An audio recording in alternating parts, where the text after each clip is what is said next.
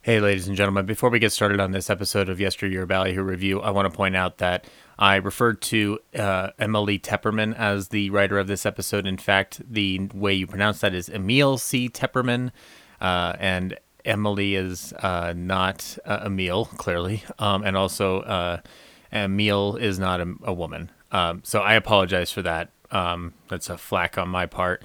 Um, very unfair to our guest, John, who prepared on his end, too. Um, nevertheless, I hope you enjoy this wonderful episode with a legend of the new school of old time radio that emerged um, out of the uh, the wonderful bastion that is Yesterday USA. And I hope you continue listening to the show as things are going to be ramping up and getting very exciting as the year goes on. And uh, have a happy holidays, guys. Now enjoy something behind the creaking door. Ladies and gentlemen, the following podcast contains coarse language, strong thematic themes, talk of history and context, terrible imitations of Hollywood figures, and an unabashed love of Hollywood's golden age. It also contains the ramblings of an unstable dork who has too much time on his hands. Listener discretion is advised. And now, on with the program. Okay, Zach, you're on the air.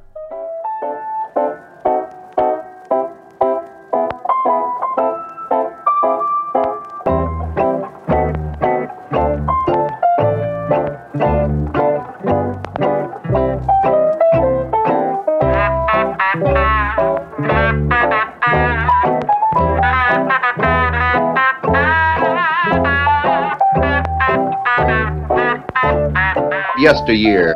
Ballyhoo. Review. Good evening, ladies and gentlemen. Thank you for tuning in to this special radio edition of Yesteryear Ballyhoo Review, coming to you from the YBR studios in Colorado. Today, the program takes you back to the world where only sound reigns supreme, where the imagination fills in the gaps for a picture in your head that is too exhilarating, extravagant, and expensive for any silver screen the world of radio. And tonight, that exhilarating theater of the mind is going to take you down the creaking hallways of the inner sanctum. We'll have to pass the creaking door, of course.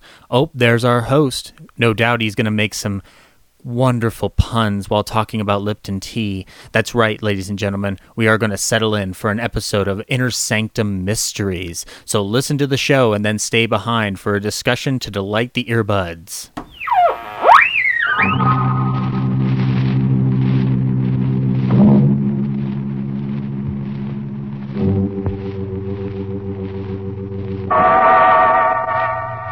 Inner Sanctum Mysteries.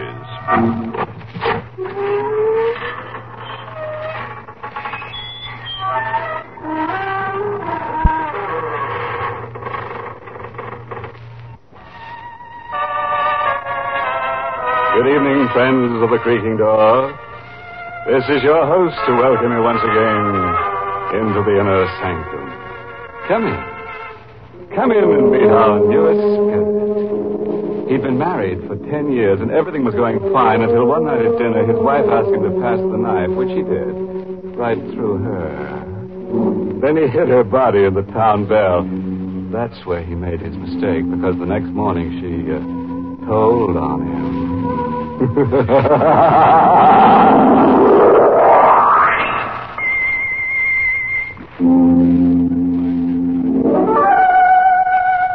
And now we can turn to a little matter of murder. Our story tonight begins on a pleasant note with a honeymoon couple. But don't start to squirm. The unpleasantness will commence soon enough. Let's look on at Joe and Nancy Stone, married hardly five hours, and parked at the side of the road by the bank of the old mill stream, and whispering sweet nothings to each other. Gee, Nancy, it's wonderful to be married. to Yeah. If the other clerks at Scott's department store could see us now. I don't want anybody to see us. I just want to be alone with you, Joe, for the rest of my life. I Hope you don't mind spending our honeymoon in a tourist cabin instead of a swanky hotel. But I love it this way, Joe. The stream rushing past, the moonlight shining on the bridge. The woods all around us. Look, there's another car. They're parking on the bridge. He's turning his headlights out, too.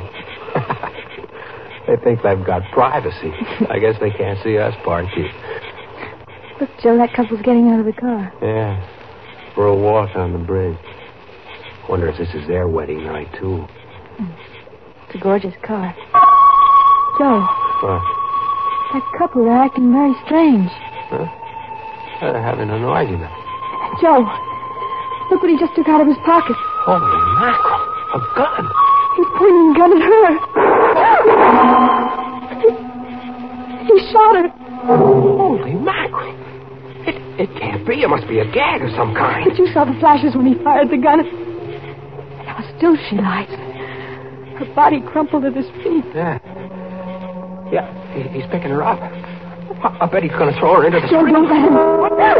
Nancy, you push my hand down on the horn. He sees us. He's starting across the bridge. Setting for us. He knows we witnessed the murder. He's got to kill us, too. Quick, start our car. He'll be here before I can turn the car around. What are we We'll gonna duck do? into the woods. Come on. Quick. Let's run. My high heels, I can't run fast. You've got to. Here, through these bushes. Get behind this tree. He's getting out of his car. He has the gun. Joey, he means to kill us. He's coming straight for this tree. He knows we're here. Nancy, we've got to run for our lives. Take my hand. Come on. Shooting at Run, Nancy. Faster. Faster. Faster.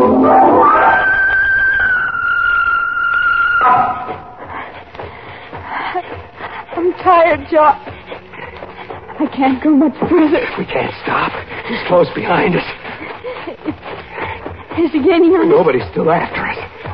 Let's stop and run. Oh, not yet. I saw headlights up ahead. Maybe there's a road if we can only make it. Joe. I'm through. I can't go anymore. Nancy, look. Through the trees, the road. Come on. One last sprint.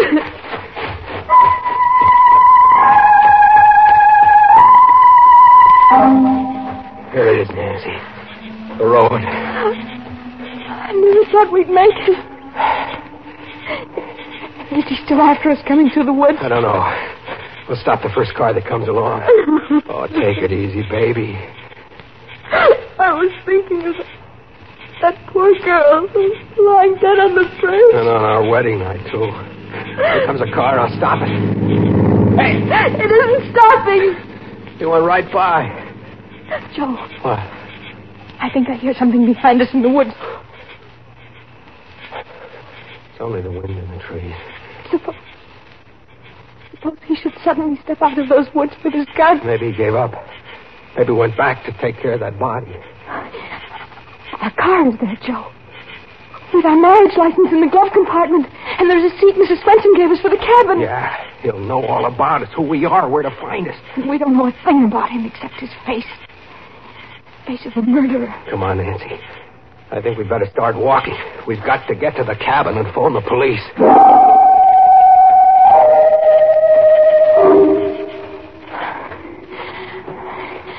How much further, Joe? Just around the bend. I'd like to lie down and sleep. Right here on the road. Fine way to spend a wedding night. Darling, look. We're there. Swenson's cabin. Uh, they're all dark. Everybody's asleep. Now we'll have to wake up Mrs. Swenson, use her phone. Joe, What? look in front of our cabin. Hey, that's our car. The murderer must have driven here in it by another road to wait for us. I don't see anybody around. Maybe he's in the car. Wait here, I'll go and see. No, you'll get him. Don't worry. We both saw his face. He's got to kill us both. If I go over there alone, he won't shoot till he knows where you are. You Now, now, take it easy. Stay back here in the shadows. It'll be all right. It's okay, Nancy. The car is empty. Maybe he's hiding somewhere close by. No, he must have skipped out.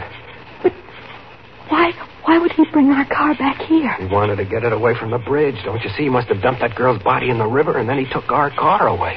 No trace. I'm scared, Joe. Maybe he's hiding inside the cabin waiting for us. He'd be a sap. One shot would wake up all the people in the other cabins, and Mrs. Swenson, too. He'd never get away with it. Come on. We're going in our cabin and get cleaned up. Then we'll use the phone. The switch is right here. Yeah, you see? Nobody hiding. Holy mackerel! What, What is it? Oh, over there on the bed. What a... It, it's the girl's body.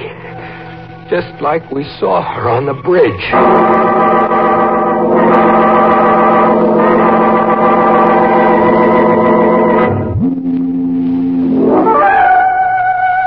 And now we can return to that cozy little honeymoon cabin where Joe and Nancy found the beautiful corpse on their bed. The corpse who'd had her face lifted. But don't worry, before the night's over, the murderer may have his face lifted, too. On the end of a rope. now, if that murderer were an Oriental, he might try to save face, but you can't save your face if you lose your head, can you? Hmm? In the meantime, I wonder what Joe and Nancy are going to do with the uninvited corpse in their honeymoon cottage. Don't you? Now listen, Nancy, we have to think this over. We're in a jam. Oh, for the love of Pete, Nancy, this is no time to faint. It's almost... It's No, no, no. Don't look at here. Sit down. What'll we do, Joe? I don't know. I got to think. Oh, on our wedding night to have a thing like this happen. Why did he leave her here, Joe? To put us in a spot. The cops will never believe our story. Now they'll think we killed her. We... But, Joe, we never saw her before in our lives. Nancy, we've got to get rid of her. What? We've got to take her back, back to the bridge, and dump her right back on the murderer. No. It's the only thing we can do. Suppose the cops come here and find her. They'll grill us for hours. They'll they'll hold us for the inquest. It, it might take a week, two weeks. A fine way to spend a honeymoon in jail. I never thought of that. We've got to do it. We've got to take her back. But, but that means we have to lift her up and carry her. I'll carry her, but you, you'll have to help. I couldn't. You've got to. What must I do? You go out and get the back door of the car open, and then I'll bring her out. Joe, they'll find us here with the body. Quick, throw the blanket over. her. I'll see who it is. I can't go near her. Do as I say, quick. I'll try. Give me a minute. Who, who, who is it? It's I, Mrs. Swainson. This blanket, it's too short. Just a minute, Mrs. Swenson. Her feet are sticking out. Get those clothes out of the valise. Throw them on top of her. That's the best I can do. All right, all right. Sit on the bed in front of her feet. Please hurry, Mr. Stone. It's coming, Mrs. Swenson. Is everything okay, Nancy? Yes.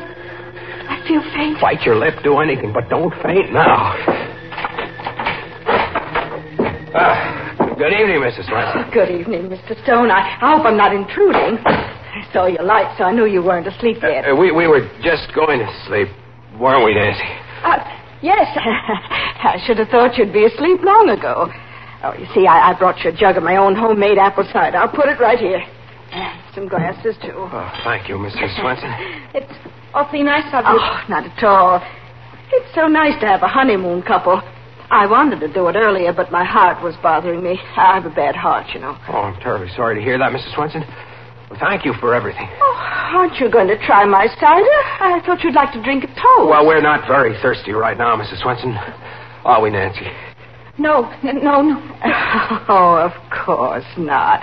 I'll run right along, and leave you both strictly alone. Good night, Mr. Swenson, and thank you again.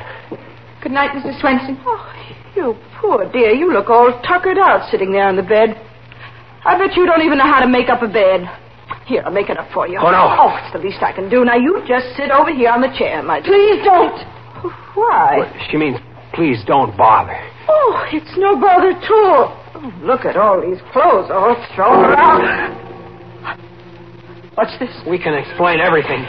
Shot. She's been shot. Murdered. Please, Mrs. Franklin, it's not what you say. Murdered. You, you're no honeymooners. You're murderers. Stop that! Stop that! Look, I'll show you smoking in your I'm just trying to stop her yelling. Please, Mrs. Swenson.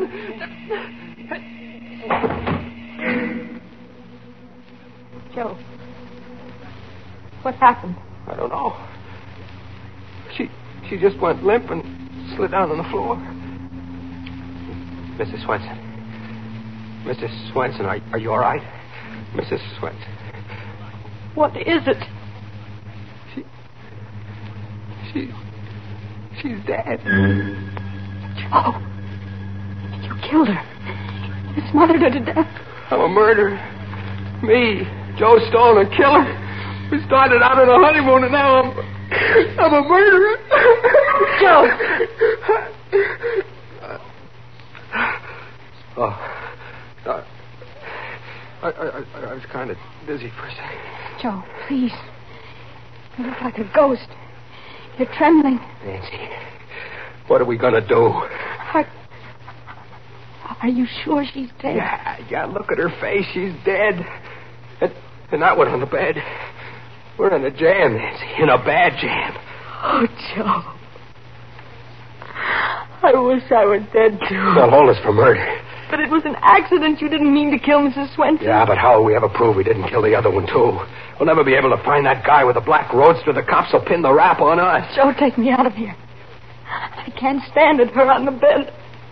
And Mrs. Swenson on the floor. Let's go away, please. Far away. You mean run away? Anything, anything, but let's not stay here. I won't go to jail. I won't. Take me away. Yeah, yeah, yeah. We, we'll get out. We'll keep going. Nobody knows our names. They can't trace us. Come on, get the clothes packed.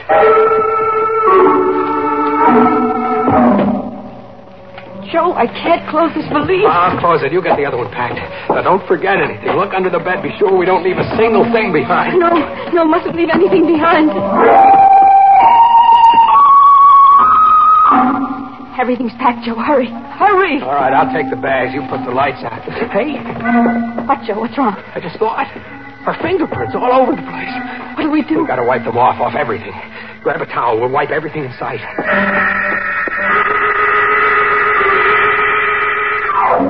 We've wiped everything, Joe, I think. The bedstead? Yes. The bathroom, the faucets? Yes. The doorknobs, the dresser? Yes, yes. The water pitcher? Yes. Yeah, and that's all. Let's go. Joe, the cider jug. We didn't wipe that. We didn't touch it. I'll wipe it anyway.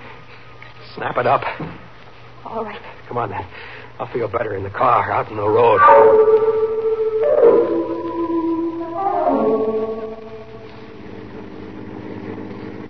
Joe, do you think we forgot anything? I don't know. I can't think. I'm numb oh. all over. Darling. Holy mackerel, Nancy. I'm a murderer. I'm a killer.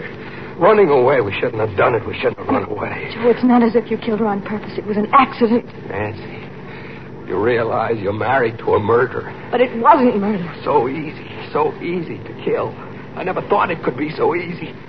All I did was hold my hand over her face. Please, Joe. What, what time is it? It's almost two o'clock. Oh, we've been driving for an hour. I got a cigarette. I think, there, I think there's some in the glove compartment. I'll get them. Joe, What? our marriage license, it's gone. Are, are you sure? It's gone. It was right here. The murder. He took it. But why? Why would he take our marriage license? I don't know. I can't think straight anymore. He knows our names, everything about us. Joe, there's no use our running away. He knows who we are. We'll always be at his mercy. Oh, gosh. I feel all it. I, I, I can't drive anymore. I, I gotta rest. I, I gotta think. Pull up at the side of the road. Look, up ahead, a gas station closed for the night. We can park there. Yeah, yeah. Oh. oh. I wish I could sleep for a hundred years. Poor Joe. Here, put your head on my shoulder. The first night of our honeymoon. And maybe the last.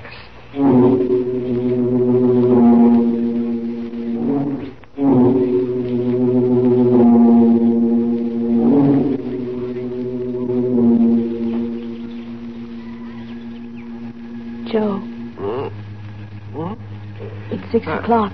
Huh? Hey. It's daylight. I slept all through the night. Guess I fell asleep, too. It's cold. Yeah, we should have closed the windows. Gee, baby, you look pretty. Your hair mussed up. Joe, Gosh, your hands are cold. Here, let me warm them. This is our first morning together, Joe. Yeah. Yeah, our first morning together. This isn't the way I used to dream about. How did we ever get in a mess like this? We're back where we were last night in the same jam. Nothing's changed. Those two corpses still in the cabin. What do we do? Joe, let's not think about it for a while yet. Let's let's go find a place for breakfast. Our first breakfast together. After that, we'll go back to thinking about it. But at least, let's have those few minutes. Sort of stay of execution. Yeah. Okay.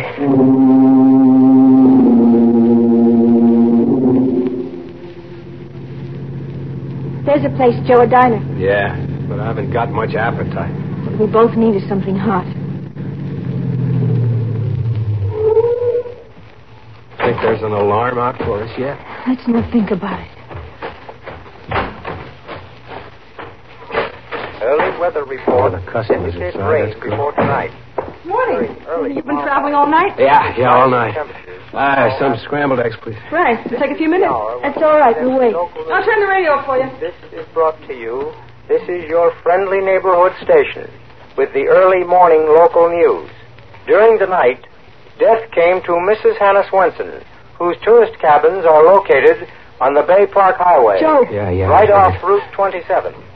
Mrs. Swenson's body was discovered by Oscar Jansen, the handyman, who was awakened by the sound of a car driving away from one of the cabins.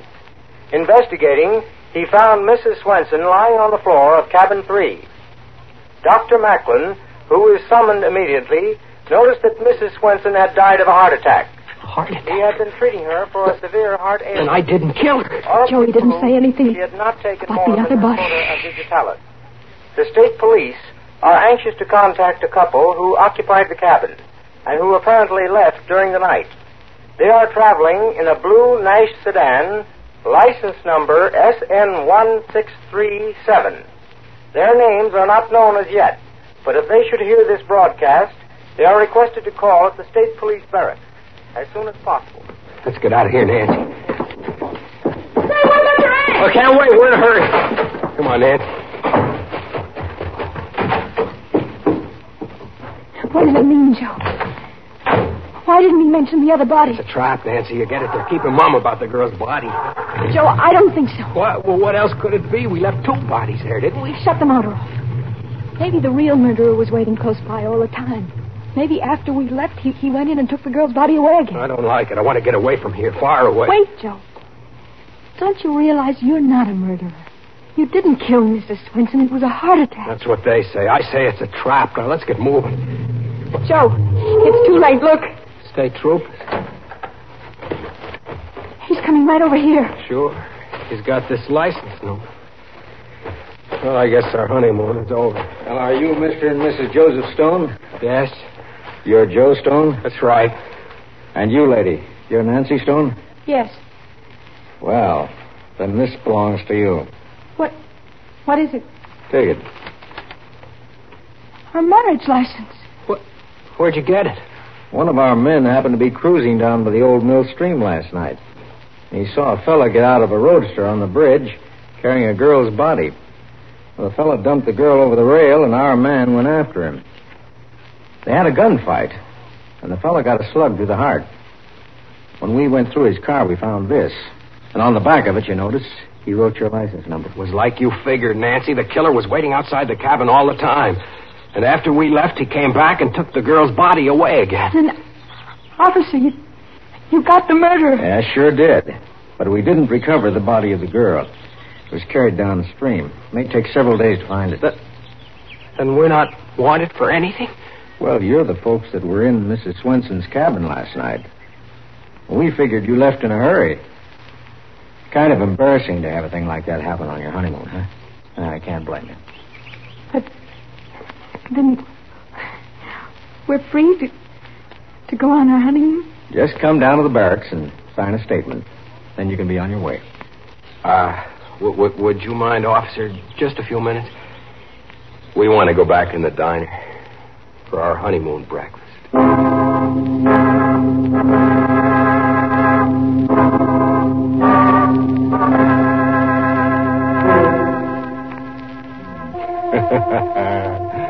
Told you, didn't we? I'll bet you expected Joe and Nancy to come to a bad end. It's too bad Nancy had to be framed for murder, but we just couldn't resist framing her. She is as pretty as a picture. And, oh, yes. Would you care to hear our recipe for eliminating crime? Well, it goes like this. To prevent a murder, you must commit the murderer before he commits the murder. Think that over for a while, and then you'll be ready to murder someone. Hmm?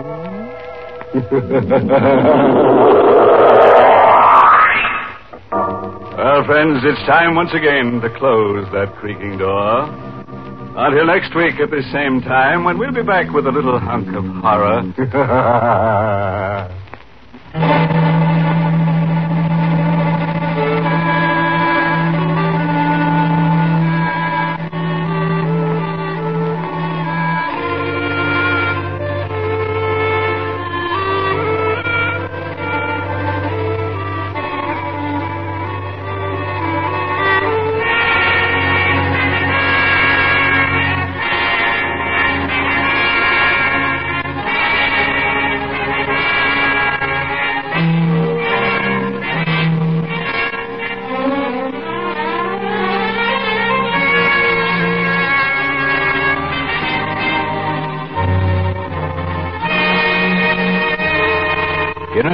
has come to you through the worldwide facilities of the United States Armed Forces Radio and Television Service.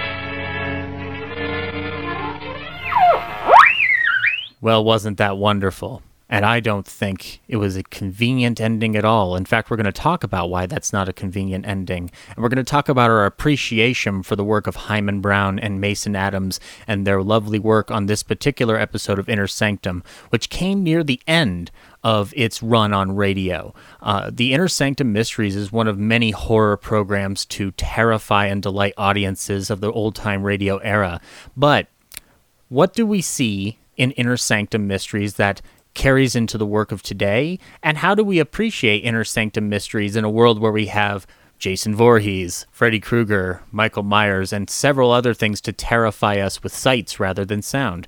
Well, we can't do it alone. With us is a broadcaster and podcaster whose work on the Glowing Dial Live has delighted audiences and fans of old time radio for years. And here he is with us in studio via Zoom to talk about his love for the inner sanctum. Ladies and gentlemen, please welcome John Matthews. Hey, thank you, Zach. And I should Good say your here. actual name is Big John. Yeah, yeah. You've seen me in person, you know why they call me Big John. Yeah, I, I, I think of it. I think you're Big John because you you carry a big responsibility of delivering old time radio to the folks of the world out there. So that's why they call you Big John because you carry a big responsibility, my friend. Oh yeah, yeah, I do. um, but welcome to the show. Um, so a a bit of background for the audience is um, we met uh, rather hurriedly during the Jack Benny convention. Um, what happened was is that we, as we were preparing the convention, there were tech eh, tech things that we needed to go over, and our first meeting with each other was r- thrust right into the middle of uh, work, getting stuff ready to go, and. Uh, you delighted me by playing several um, uh, clips from uh, from a certain gentleman named Mel Blanc. Um, I, I believe I believe you know which clip I'm talking about. It's the one and only uh, this.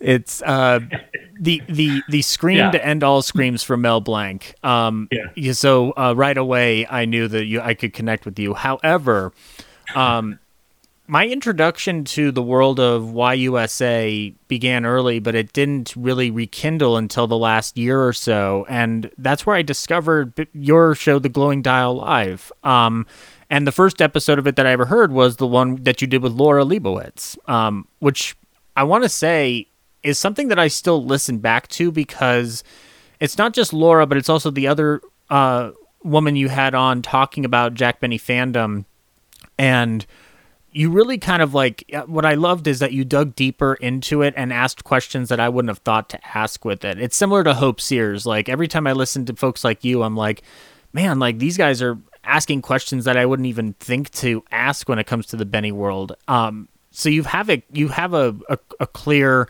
indication of your brilliance as a broadcaster is contained within that episode. And I want to ask you, how did how did this become a thing for you? How did you get started on your journey in presenting old time radio to the world? Wow. Okay, uh, we got to do this in capsulized form. Uh, it's a long story. You got 30 but- seconds. Go. what am I, John Moschitta here? Um, um, way back when I was like 11 years old, I heard a record album, and it was a part of um, the Mercury Theater on the air doing War of the Worlds. And I was sold. I thought, this is outside the box. This is awesome. Orson Welles is a genius. Did you um uh was the portion that you heard part of the news broadcast or was it part of the end? Yeah. No, uh, yeah, a little both, a little both. Okay. Um, I, I I think the whole broadcast didn't exist then. It was just parts of it on this one uh, album. Uh, but I had a teacher that let me take the album home and put it onto a tape, and uh, you know she didn't let anybody else do that. So that was the beginnings of what I now refer to as the Glowing Dial Archives, my collection, and it used to fit in a shoebox. Yes, that's something you brought up in the episode that I first heard is that you had your first Jack Benny episode in a shoebox too. Um was it ta- were, were they tapes like uh Yes, cassette yes. tapes? Yeah, that's that's similar Mhm. to how I got started too cuz I had but I also had the Radio Spirits luxury. So Oh yeah, I didn't in those days. It Yeah. was uh, some uh, company called National Recording Company and uh, a couple other ones that were uh, a little lesser uh, of quality. Mm. And I got them from the local library. And uh, the Inner Sanctum we just heard Mm. is uh, one of them from the shoebox back in those days. But uh, so fast forward there, I used to sit in my room and pretend that I had a radio station. I'd put the tapes in, I'd play, and I'd announce them. I'd give a little bit of a background on them. And little did I realize that in 1996, a fellow named Bill Bragg in Hmm. Yesterday USA Radio would make that come true for me. Mm, yeah, the, So, the uh, legendary Bill Bragg. Yeah. Yeah, yeah. And so we uh, we won our spot. You know, the listeners got to uh, the supporting listeners of YUSA got to vote one night, and I still have that program. I edited it down to uh, roughly a half an hour of all our friends calling in and voting for us. Mm-hmm.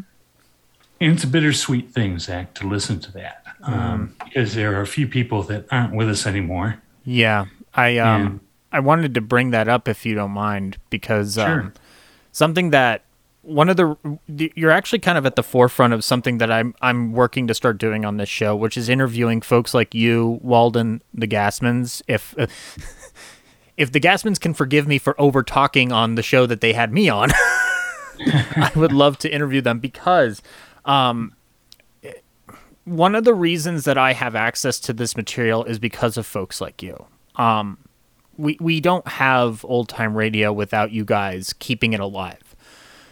There is a dearth of appreciation for the work that you guys have done.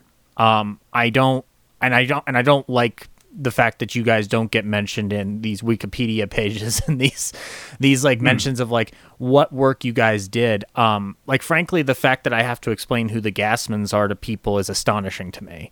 Um, Yeah. especially when they were working out of um, forgive me if I get the call sign wrong, but KCP, KCP uh, Pasadena, um, uh, where they were working out of the community radio um, for Cal- uh, California Public Radio, I think it is. Mhm. Um, Yeah. yeah. If I got the call sign wrong, apologies to John and Larry, but um, and a lot of my exposure to the work you guys have done has come through other collectors saving your recordings um, uh, or your episodes. Um, our mutual friend Johnny Holmes um, recorded several of your shows and put them in uh, and put them together. So, like, I think that you know there is a I don't appreciate how uh, uh, you guys get um, uh, overlooked. And Bill Bragg is no longer with us, unfortunately. Um, Right. But I've listened to some archived recordings when he was talking with Joan Benny, and those episodes are delightful. And one of my favorite ones in particular is that it's it's a YUSA with a young with a young Walden Hughes, which is to hear Walden as a younger man is delightful because I can hear like the, the speed of the speed of his delivery is just like sharp as all hell. Um, but he uh, there's an arg- there's an argument with Bill Bragg, Joan Benny, and another guest about how to properly make a Cobb salad. That is because they were talking about the Brown Derby and how it was famous. Oh, the guy the guy was from the Magic Castle. That was the thing. Um, Oh, and they I- I might be that they were talking about the fact that the chef from the Brown Derby or one of the chef, one of the cooks from the Brown Derby went over to the Magic Castle. Um, and uh, they were talking about the way to make a proper Cobb salad. And Joan Benny, the late great Joan Benny, kept insisting that like, well, there's a book on how to how to make it, and that's how I make it. And then you get into this little spiff, and all. I mean, if for audiences, if I can, um, if I can, uh, when I locate it, I'll play a little clip of that. Um, and the um but to me like you guys deserve that so you when you got voted on you started commencing out of YUSA which for folks who don't know what YUSA is I'd love if you could kind of like run it down for us Uh, okay. Um, yesterday, USA Radio Superstation was a station founded by your friend, my friend, the man who had a million friends, maybe more, Mr. Bill Bragg. Uh, down in Richardson, Texas, the whole thing ran out of Bill's home. And uh, you should have seen the place. I mean, uh, it was literally, to quote the Addams family, a museum where people came to see him. was it He like really the inner sanctum. Uh, well, no, the door didn't really creak, you know, but, uh, and he wasn't creepy. He was just, you know, he had that big, deep voice. Uh, he's uh, boisterous come, on, come on over here. I'll give you a great big bear hug. You yeah know, and it, it- there's something So comforting about listening to him yeah, yeah, yeah. And uh, we we've patterned our show uh, after his style of just you know being laid back, homespun. Uh, but uh, yesterday, USA was started in 1983, and it was the voice of the National Museum of Communications, which Bill started mm. and ran for uh, quite a while. And then he had to turn it over to uh, to other people. And I, I don't even think it uh, exists anymore, Mm. unfortunately, because uh, you know Bill worked in the uh, in in Dallas in the TV industry Mm. for many years. So uh, yeah, he uh, it was uh, via satellite in those days, and also the internet. mm-hmm. And uh, he had to have a big uh, C-band satellite dish, those big six-foot dishes. oh wow Now, uh, my co-host Steve, Steve Archive Urbanic, I call him Archive because he's a vast walking storehouse of useless knowledge. But uh, that sounds No, he- familiar he, he's a good guy, and he's still uh, he's still my co-host on the uh, recorded version of the show. Mm. But uh, so he got himself one of these satellite dishes. Somebody sold them on it. So I had to drive over there one hot summer night to see this thing, and I was like, I gotta have one. so I got one. I'm going through the audio subcarriers. Each uh, each channel on the satellite had you know different audio frequencies you could uh, tune in, and uh, YUSA was on uh, one of the subcarriers of WGN. Hmm. And so I found old time radio. And it's like, we hadn't had that on the air in the Detroit area in a number of years. Hmm. And it was the Hall of Fantasy, the night the fog came. Ooh. So uh, I and I called. He, Bill gave the number out. I called him, asked him how to get a program guide, and it just it it it mushroomed from there. You know. Hmm.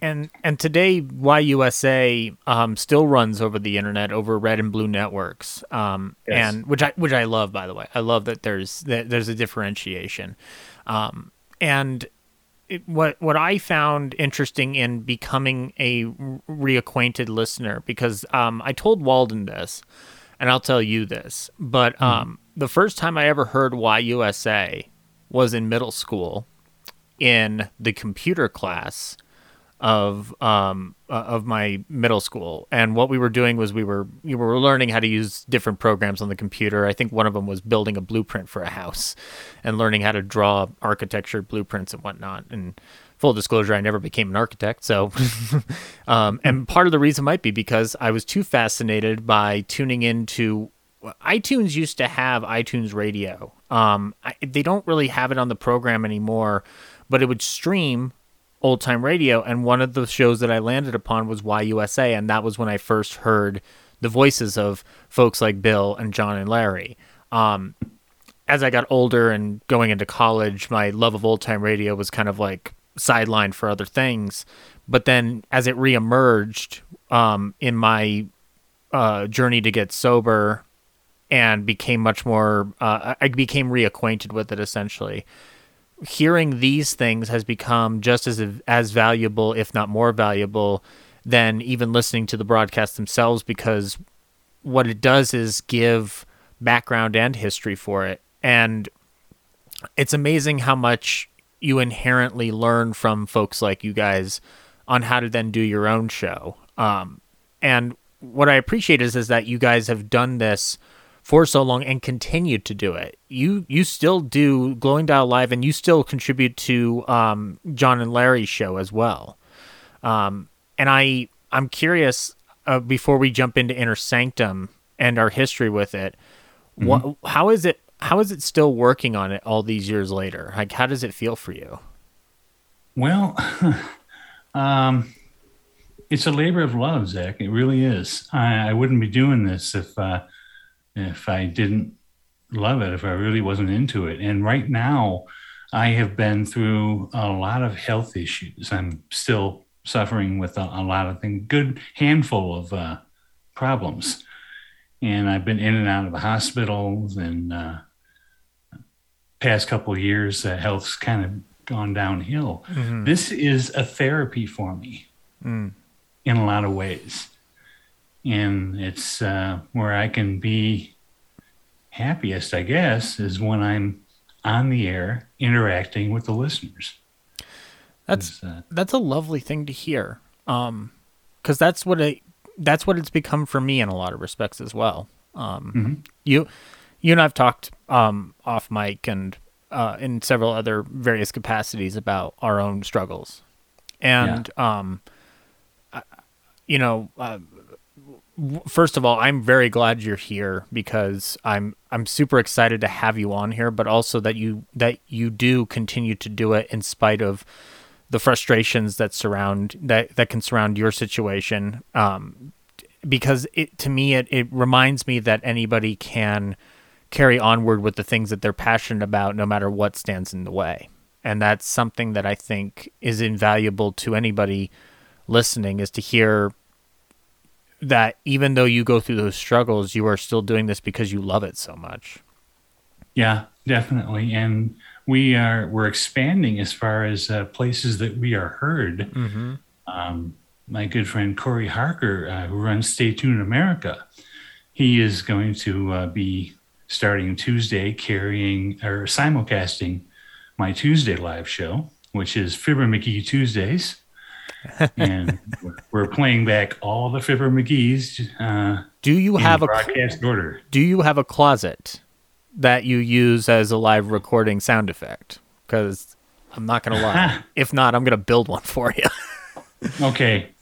All right. Get out your construction stuff and uh, and just fill it with all my junk. you- yeah, the blueprints you mentioned. You know, get those out and uh, Get my middle school blueprints out.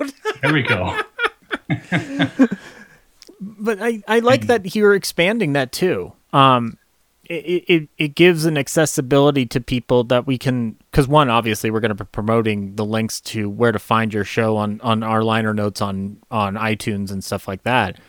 but you know, Fibber McGee Tuesdays, like it's fun that you bring that up because I've been getting more. I've been re, uh, I've been learning to reappreciate Fibber McGee and Molly. Um, and it's not because I never lost the appreciation, but it's Jack is my center. So, um, Mine too. Mine yeah, too. yeah, we're we're we're we're very much at the center of Jack. But like Fibber McGee and Molly, like learning more about Marion Jordan in particular has made me really appreciate her work, and the struggles that she went through too. Um, and listening to the shows where she's not on, it's not Yeah. that for me. It's not that they're not funny, but you can tell that there's something missing, and you can tell that Jim is worried about her.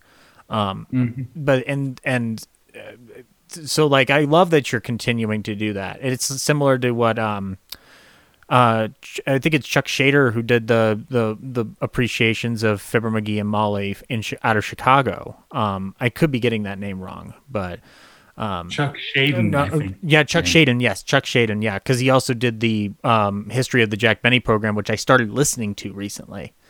And his interviews are incredible. Like the the stuff he got out of people is amazing.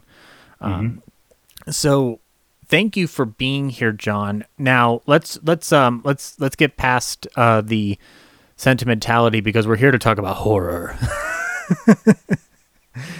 and you, you don't want a sentimentality. I was about to start crying here, Zach. no, no, it's it's well, well it's it's okay. in touch with my feelings. You know what? Yeah, well, I'm I'm glad that we did that, but but the but our host won't allow crying inside the creaking door. you have to listen to his puns first uh, and laugh because we're here to talk about the inner sanctum. Now, you said that this is the first one you heard out of that shoebox. Mm-hmm. What is it about it that stuck with you all these years later? Well, probably because it was one of the first ones. Mm. Um, it, you know, as, as you know, it, uh, it survived as an armed forces uh, broadcast, Mm-hmm. and which you know a lot of old time radio shows do. Uh, unfortunately, that's the only copy that we have of some shows. Yeah, it's funny because like so some of the recordings that I listened back to um ha- still have the Lipton tea commercials in them with the tea lady. But um there's a good chunk of them that don't and uh, the, a statistic that I found troubling was that of the 500 programs that they broadcasted, only 200 remain in circulation. That is frustrating as all heck because Mhm. it's it's and for people who don't know, the Armed Forces Radio Service was um, basically carrying transcriptions um, overseas to people who wanted to listen. Um, and the consequence of that is that some of them are edited out commercial wise. So, like the episode you heard today doesn't have the, the, the Lipton commercials. It doesn't have. Um, that's why the editing sounds weird on it. Um, Right. Because it jumps from one place to another. And they, they put their own clothes music on there too, Mhm. and uh, their own filler music too. For like a variety show, they would put you know other musical numbers that weren't part of the original broadcast, right. just as padding. You know, Yeah. And uh, so with this one in particular, um, I will I will kind of I will give a brief history for myself on Inner Sanctum. So I, as I was telling John in the um, uh, in the pre-show chatter, um, I'm a little bit more of a lights out appreciator than Inner Sanctum. However, Inner Sanctum uh, is something that I grew to appreciate um, a little bit further because um, Adam Roche, who does the Secret History of Hollywood podcast, when he was doing his Universal Horror series, he talked about the fact that there was a series of films for Inner Mhm. Sanctum starring Lon Chaney Jr. And I was heretofore unaware of that until I heard his podcast on that. And to me, that was that was a, an initial like jump off point of like you've got to explore these and at some point we will talk about an inner sanctum movie on this show like death where uh, uh, uh, pillow of death is the one that i'm uh, thinking of in particular because that title is just uh, remarkable um, and it's actually a good movie um, but the first inner sanctum that i ever heard was off of the radio spirits 60 greatest shows of all time where they did death wears a lonely smile um, from 1949 and it didn't stick with me as much as Lights Out's Come to the Bank did. um, which is my favorite Lights Out episode to this day because it is the first one I heard, which you know lends credence to how you stuck with this episode. But Yeah. Inner Sanctum has a lot of stuff at the forefront that ends up carrying into today to an appreciation level that might have gone from sincere terror into uh, camp, but I think that there's still a uh, a love for what something like Inner Sanctum has to offer. Now, before we talk about Inner Sanctum as a uh, the episode in question, we should talk a little bit about the history of the show. Um, the show aired from January 7th, 1941 up into October 5th, 1952 for over 500 broadcasts. It had two different sponsors, Carter Liver Car- Carter Little Liver Pills and Lipton Tea. Um, And this starts with the work of Himan Brown. Um, now, how much do you know about Himan Brown, Mr. Matthews? Well, hi Brown. Well, he uh, he did the CBS Radio Mystery Theater in uh, 1974 through 82. Mm-hmm. That was his kind of his comeback. He uh, he did. Uh, let me see here. He was uh, known as Hi Brown. Yep. He did a lot of radio. Um, let me see here. Um, he produced more than 30,000 radio programs. Yep, including Adventures of the Thin Man, Bulldog Yeah. Drummond, Dick Tracy, Flash Gordon. Uh, Mhm. The this is one that I've never heard of. The Private Files of Rex Saunders. I'm like, I've heard of it. I've heard of it. Yeah. I'm, I'm genuinely curious about that now. You're Uh, looking at the same thing that I am right yes, now. aren't because this is the yeah we are looking at the same resources because um, funnily enough, Hi Brown lived into the 2010s. um, Yeah. He uh, he stuck with it for a while, but according to the Himan Brown official website, he is the son of a tailor um, uh, from a shtetl near the Ukrainian seaport of Odessa, um, and he learned about radio from a shop teacher at Brooklyn's Boys High School. And at 18, he began prod- broadcasting on New York's WEAF, reading newspapers with a Yiddish dialect. Um, and uh, one of the listeners was Gertrude Berg, who wanted him to play Jake, her husband, on The Goldbergs, which he did for six months.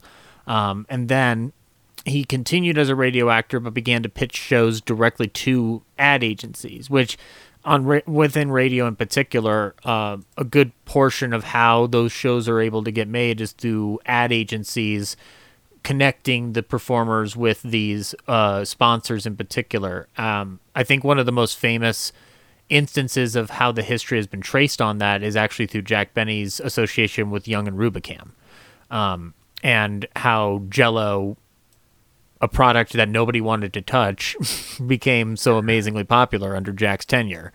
Um, and uh, now, Inner Sanctum in particular, the history of it I found interesting is that initially this began as a series of mystery stories, as published mystery stories, um, which falls in line with the origins of something like The Shadow, which started off as a pulp magazine before it became um, technically the series we know today. But this was coming under Simon and Schuster, and the first title that was published was um was by Jonathan Jonathan Scri- was by Claude Houghton called "I Am Jonathan Scrivener," and this is something that I, I don't know how familiar you are with this, John, but I, found this interesting in terms of publishing history, which I'm not like versed on by any stretch. But the imprint for Inner Sanctum carried several other genres that were indicated by color. So if you got a blue cover, you got drama. If you got a red cover, you got romance. And the mysteries were green covers. Uh-huh. Now that that's interesting to me because I don't, uh, I certainly never experienced that with any books that I got as a kid. So um, that to me, that that to me is kind of interesting. How because I'm assuming it's because they couldn't afford to like do elaborate cover art on each book, and it's just like a standard like hardback book. Um, but the when this show pops up on the air in 1941, um, the the original host for it um, uh, was a. Uh, first of all, I'm just going to say I prefer Paul McGrath. We're going to talk about Paul McGrath a minute, but uh, Raymond Edward Johnson would introduce himself as Raymond. Right. Uh, and um, now I like Paul better because he is anonymous, technically. Uh, he is just your host behind the creaking door. Um, right. And Paul McGrath, I did not fully realize how.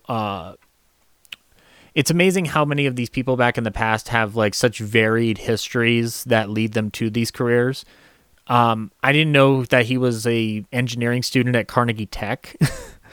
um, I had no idea that he was on stuff like Big Sister and Do- Young Doctor Malone. I had no absolute idea that he was part of the Clifford Odets play The Big Knife. um, so these guys have when you hear like a voice on a radio show, it's amazing how much they actually did. Um, by comparison, um, he is in a face in the crowd, which we've talked about on this show, and the role of Macy. So he, he found a way to find himself into film history as well. Um, and I think you and I, John, are both bigger fans of Paul McGrath um, as the host and announcer. I well, you know, I think uh, both of them uh, I would be fans of um, because I met uh, Raymond Edward Johnson. Mm. Um, a rather humorous and embarrassing story. Uh, it's a quick one. Mm. Um, we met him at uh, one of Jay Hickerson's Friends of Old Time Radio conventions. in Ah, yes. late 90s. Who was mentioned on this show by Laura Leibowitz as uh, the Uh-huh. person who gave her her start. Oh, Raymond was in a wheelchair, I think uh, severe arthritis. And, you know, his hands were kind of, you know, wizened and everything. And, uh, but he had a big smile on his face. He was glad to talk to people. So we, oh, hello, Mr. Johnson. It's a, it's a pleasure to meet you, sir. And uh, we, we had asked him if we could do an interview. And he said, well, you know, I, I'm doing some readings and uh, if I had the time. And we didn't, you know, actually we didn't get the uh, have time to do the interview but like an idiot i asked the man for an autograph. Oh. realizing right at the time that he probably couldn't hold a pen um, because of the you know the arthritis and everything. And i said oh mr johnson i am so sorry. I, I should have realized that you, you probably maybe have a you know a hard time holding it. He said no no. I tell you what let, let's give it a shot and what did you want me to sign? So I had this uh, radiola album of an Inner Sanctum episode. So I said, well, here, this is an album. He looked at it and said, oh, okay, yeah, yeah.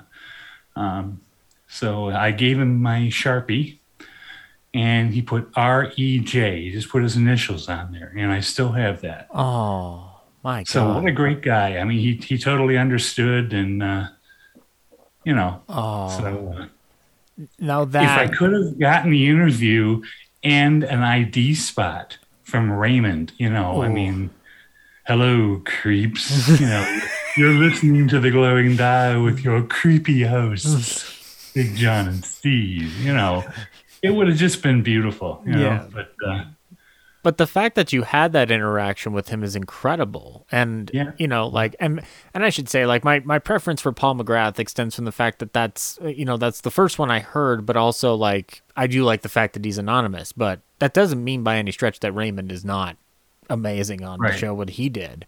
Um yeah, but you picked an episode that was interesting to me because this this uh, story was done prior two other times, and this is something that was done regularly within mystery shows of this era, where they would redo scripts sometimes with different actors, um, uh, if they didn't have like a new one for that week. This one was performed three different times, and I was curious to know if you'd like heard the other versions of this leading up to our discussion before. I did. Uh, Larry Haines was in uh, one of the other ones. Mm-hmm. Yeah, the one from 45, I believe. Yeah, and I was I listened to that uh, at some point, and I said, well, you know, that's. I'm sorry, I'm, I'm partial to Mason Adams' version. Mm-hmm. Uh, I don't know. I just I, I guess I liked Mason as an actor. Yeah. Everybody will probably remember him uh, from the TV series Lou Grant. Yes. Um, that Charlie Hume. Yeah, The, uh, and also um, which I've still never seen this film because I'm Omen uh, light. I, I love the original because Gregory Peck just going Damien, um, but um, uh, he is the president of the United States in Omen Three: The Final Conflict.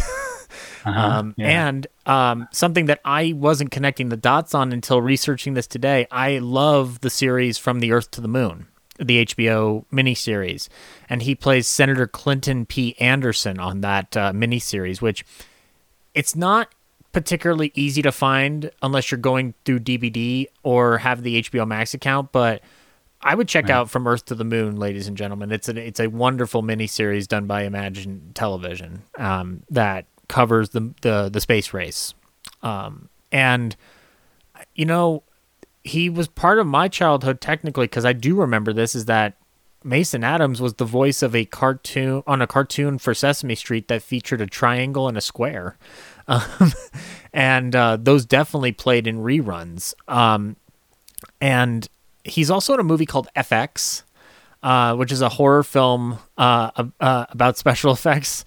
And this is the one, John, that I I'm embarrassed to say that I think this is my. F- I'm not emba- actually. You know what? I'm not embarrassed to say this was my first exposure to Mason Adams. Would have been Son-in-Law with Pauly Shore, uh, where he plays the wo- role of Walter Warner Sr. hey, Mason. um, now the other one that was done is in 47, and but we picked the one from 52 to talk about because this is the first one you heard. And I will Mhm. say that Mason is wonderful on this. And as we talk about the plot, um, I will point out that like his performance inspired anxiety in me.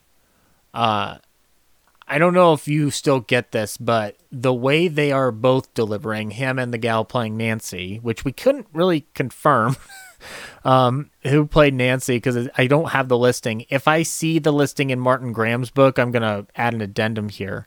But Mason's really good at vocalizing for the theater of the mind anxiety. Um, there's something about his performance to me that really carried the tension of what would happen if you were caught in that situation in a way that didn't feel hokey to me. Um, it, it, it felt genuine, which I think is interesting to think about because when we think about these radio mystery programs of the era, they come off as melodramatic, um, cheesy a little bit for a modern uh, ears, but I- I don't know if you feel the same way that I do, but I was engrossed by this to the point where I'm just like, no, I have to know how this ends. Like these, I'm I'm on board with these guys. Like I'm I'm I sympathize with them. Yeah. Yeah. And, yeah, and the the writer of this uh, was Emily Tepperman, and she had quite a little legacy here. She not only wrote for Inner Sanctum, she also wrote for Suspense. Um, she was prolific throughout the era. She wrote things like Dead Man's Deal. According to my research, she also did Detour to Terror, Skeleton Bay, Terror by Night. Uh, and a- and I th- and I walk in the night. So like she she had a lot to her credit. And Terror by Night is the one that's is mentioned a lot by Inner Sanctum uh, when it comes to researching it. Like it's always mentioned. Um, Aggie Moorehead, right? yeah. Um, Yeah. And the uh, within that, let's jump into the plot of this. First of all, we are welcomed into the creaking door by Paul McGrath. um, and he gives uh, like I'm, I'm just I, I wrote down every pun he wrote, John, because I Uh-huh. want to just I want to revel in its brilliance. I, I really do. Yeah. I, I'm I'm a big appreciator of puns. Um, he said Oh, so. Yeah, yeah. Come in and meet our newest spirit. He's been he's been married for ten years, and everything was going fine until one night his wife asked him to pass the knife, which he did right, Right through her. him. you you almost want to have Sammy Weiss in the background going like, like just doing Yeah. that drum beat when Mel Blanc Yeah. is doing the announcements for Anaheim. Um, Oh, yes, yes. Yeah, like I- that's one, that's one of my favorite Benny bits because he'll delay it for a second and then Mel Blanc goes, "Watch it, Sam." um, then he- yeah, Cucamonga or uh, Nashville, Ma- Nashville, Hashville, Kalamazoo takes on Water at Waterloo. Yeah. um, then he goes, then he hit her body in the town bell, and that's where he made his mistake. Because the next morning she, uh, told, told on him. oh my god, it's so wonderful. Now that's when we get the story of Joe and Nancy Page. What which the one the back the first one of these recordings that I heard, the 45 one with Larry Haines, they credit the actors at the top. And I, I'm curious from your perspective, knowing that this is an armed forces radio service one, do you think this is one where the armed forces radio services cut cut out the credits of the actors, or was this inner sanctum just Quite not possibly.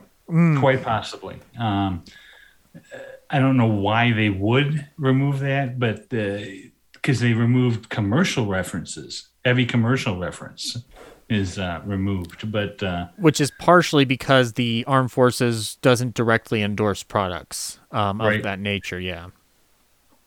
So you know something you you should mention too um, that uh, gave Inner Sanctum its flavor, Mhm. It made it different. You know, stories weren't always supernatural; they were just sometimes just murder mysteries. But yes, it's the beautiful organ playing, the creepy organ organ playing by Lew White Mm. that really uh, set the tone. which I- I will say that I've heard organs on other programs being utilized. This is the one that works the best. This is the one Yeah. where like because obviously in a soap opera they're gonna play it, and you know it's I'm I'm not a big soap opera listener, so it's not my Right. highest exposure point.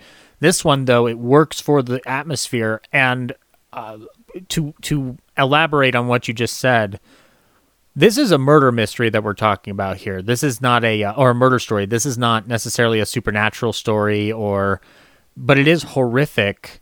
And one of the things that Inner Sanctum does as a program is because of its atmosphere and because of how the the stories are presented by whoever is writing this story, it comes off as horror and not as detective or even noir. Um, Right.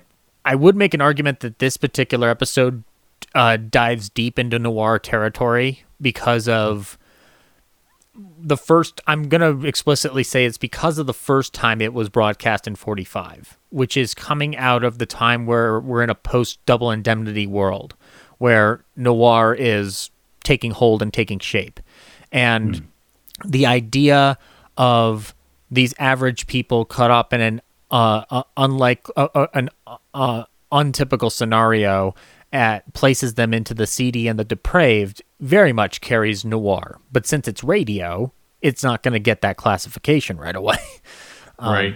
Right. but the that organ music that you mentioned is essential because it it gives us the sense that we are watching something that's terrifying. It Yeah. that atmosphere is necessary for something like Inner Sanctum and for Lights Out for that matter. Um, you don't. I mean, because otherwise this would just be another mystery story. Right. Lew White uh, unfortunately died young, Mm. uh, only in his early 50s. I, what is it about organists?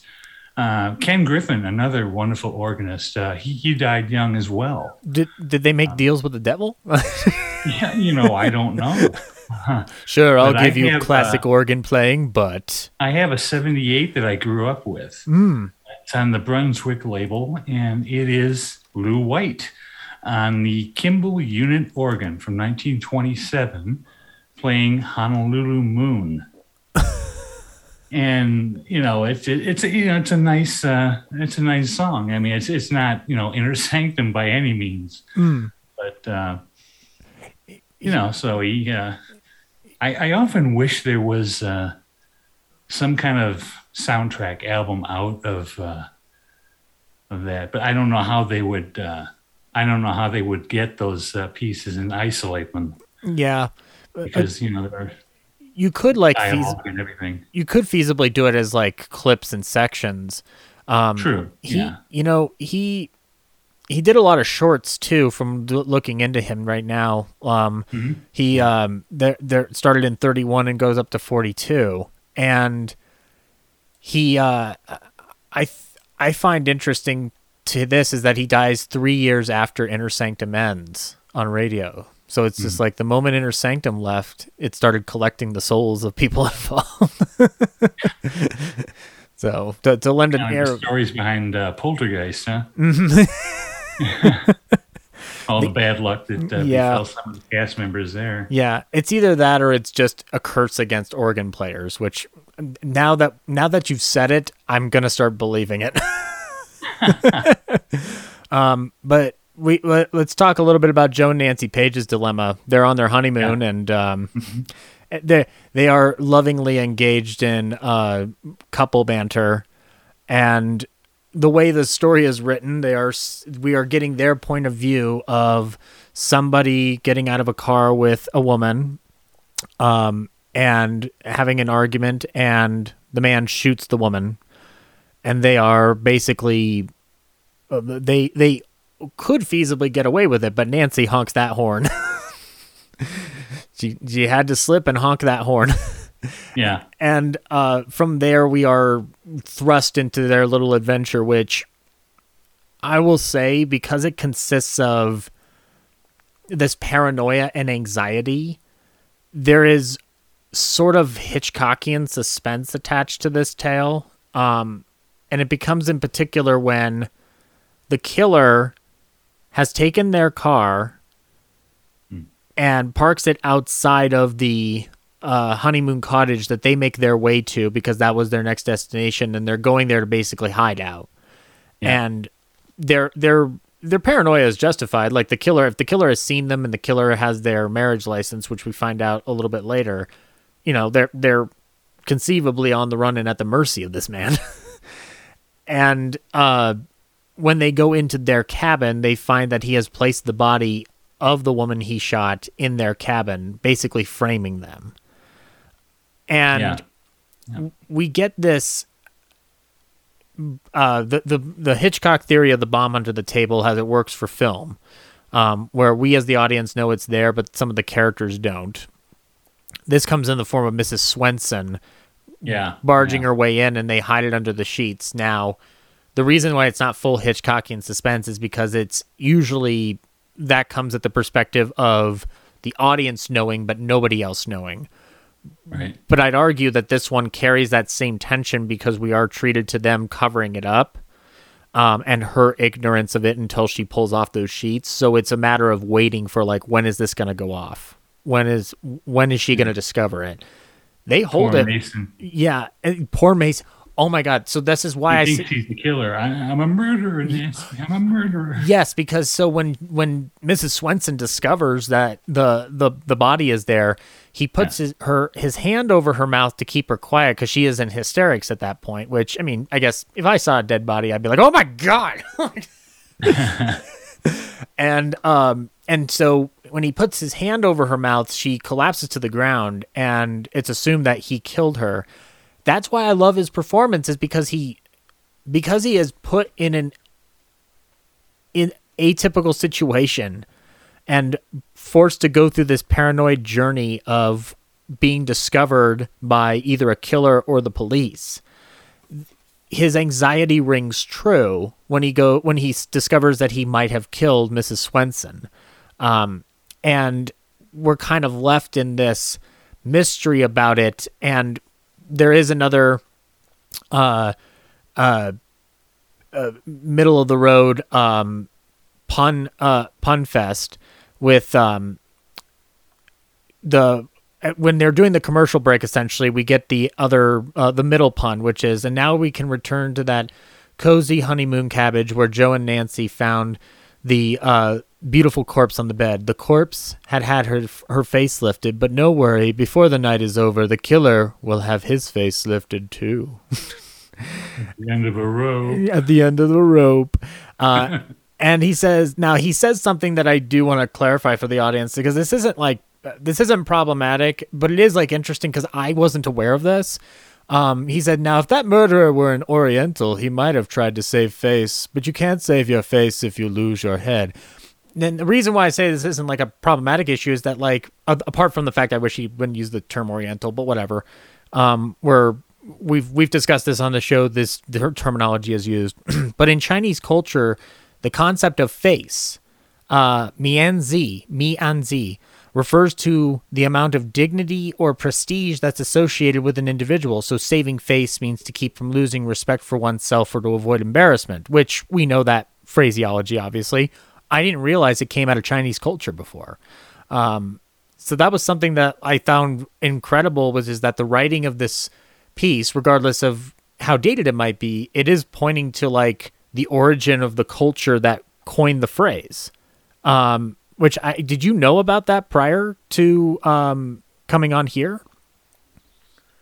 Uh, no, not at all. No. That's I, I think that's something to, a cool thing to take away from it is is that you get to learn about a different culture in the process of this seedy mystery story.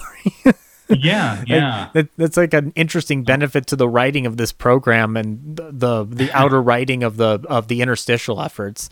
Um, you know, the, the funny thing is, the one thing I did know about uh, the Chinese language is um, a friend of mine. Uh, his wife is Chinese, and you know her family, and uh, see, he was telling me how how difficult the language is.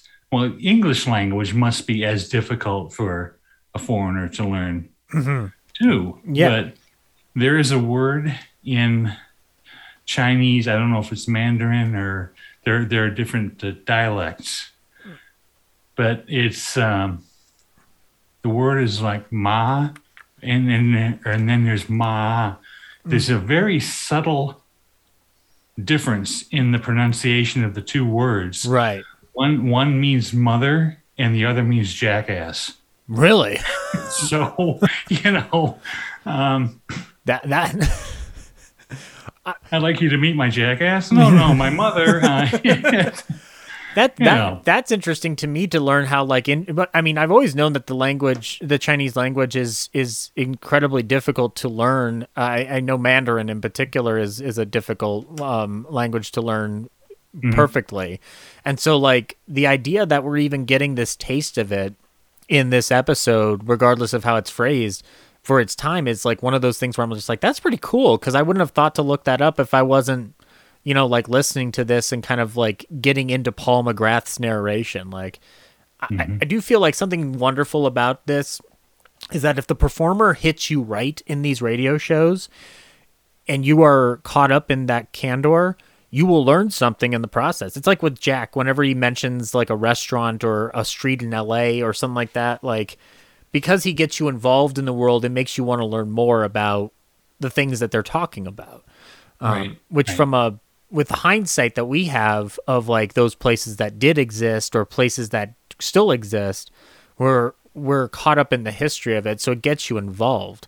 Um, and presumably in between this is when we would have had a Lipton tea commercial, which um, I'll put this in post, but I am going to play an example of one of the Lipton tea commercials from another broadcast of this script.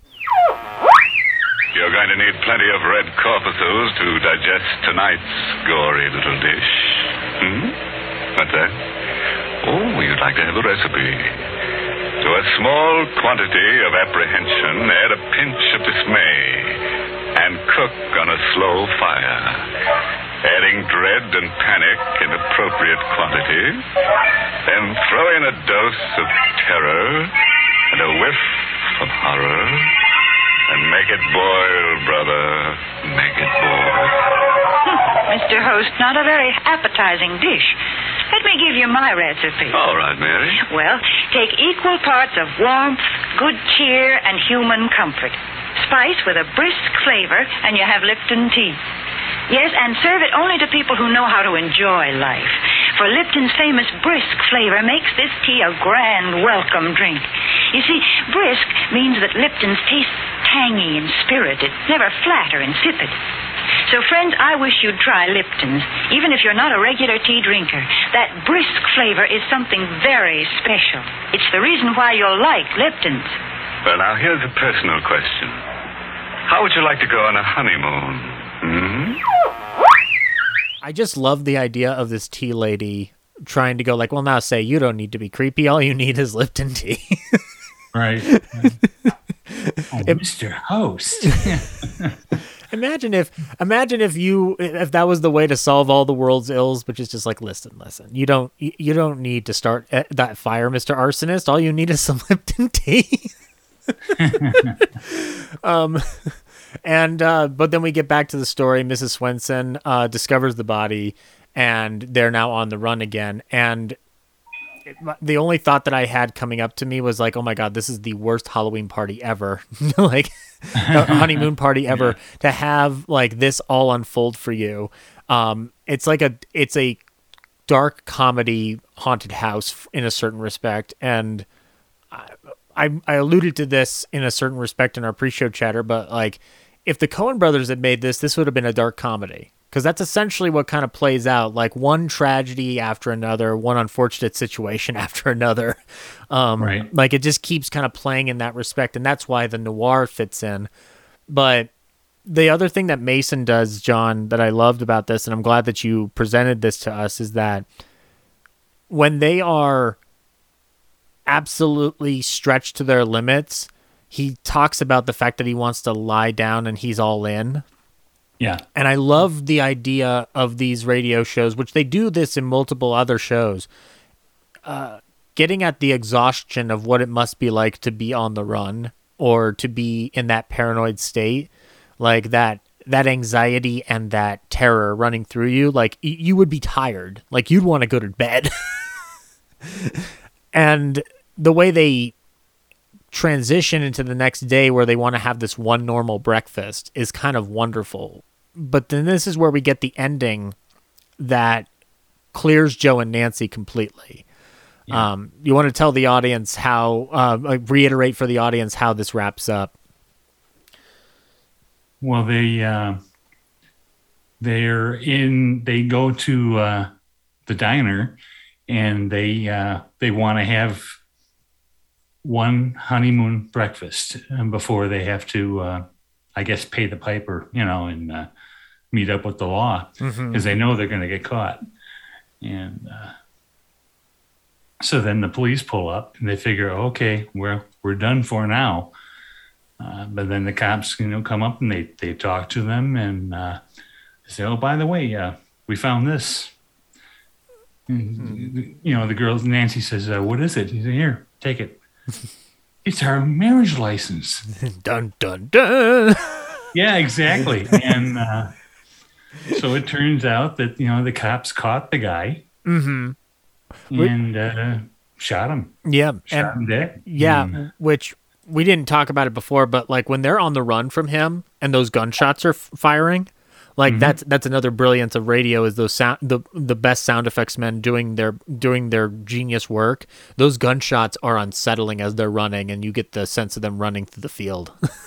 Some shows, though, used cap pistols, Mm. and they are not at all convincing. right. You know, because you, you you're ten, you you're tempted to laugh when you hear this little you know kid's cap gun going off. It's oh come on, really? That's supposed to be dramatic tension? Yeah, yeah. You, know. You'll hear that especially on Western programs in particular. Yeah, Um, right. This one though sounded like a sniper's rifle. To be honest, it was like it was Mhm. very like. I'm certainly not a gun expert, but it's one of those things where I'm just like, no, I know the difference between that sound effect and the other one. This one Right. Reminded me of, from a film standpoint, it reminded me of the anxiety that I feel watching the movie Zodiac, where I was like, this, the, the, the, the sound effects here combined with their anxiety and terror, like that, that gave me this perspective of just like, man, like this sound work is incredible. Like, it Well, put you me there. Sound effects. I mean, if we just for a moment jump to Jack Benny, yeah, sure. because we we can't totally ignore Jack. He's our favorite. You know? We've we've done seven episodes on him, guys. If you're bored by this section, tune out. Turn off your radio now. by the way, this uh, this show does run by the radio code. um, yeah, I'll, I'll get that out. I'll get those announcements out if you're not careful. There, yeah. I have the album that. Uh, oh no, the radio code's Jack after did all those uh, radio code things. Yeah. Um, but um, but yeah, to a to beauty Jack- of a sound effect, especially in a Benny program, could be your punchline. Mhm.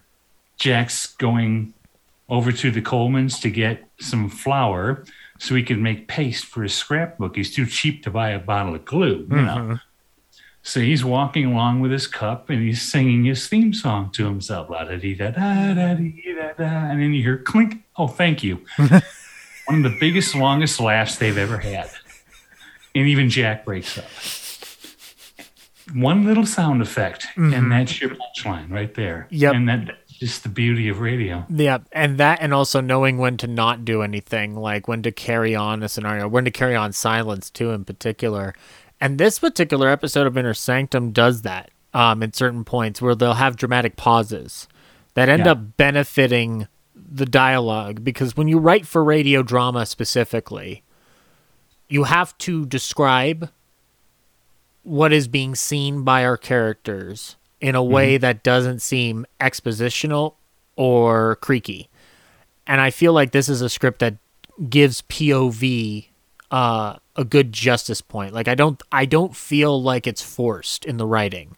Um, I do feel like they are because of the way the dialogue is written when they witness the murder, they are trying to process it for themselves. Now, we as an audience can hear that today and be like, well, this is, you know, this is contrived in order to do it for radio. And it's like, no, but if you put yourself in the theater of the mind and you're putting yourself in those characters' shoes, this dialogue works completely. And what's more, this was probably terrifying to an audience at the time.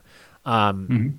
And it really, as it's capturing that post war paranoia, the fact that it's rebroadcast in 52 extends into jumping into the paranoia that you would still find in the 50s. Um, so sound effects are incredibly important to this whole scheme, and Jack is the cream of the crop example of that, hands down. Like, yeah, I think sound effects in radio have the legendary, uh, uh, the legendary weight that they do because of Jack, um, because it's talked about as often as it possibly can, which is the best thing possible. Um, but yes, and it's revealed that Mrs. Swenson also died of a heart attack because she had already been suffering from heart ailments.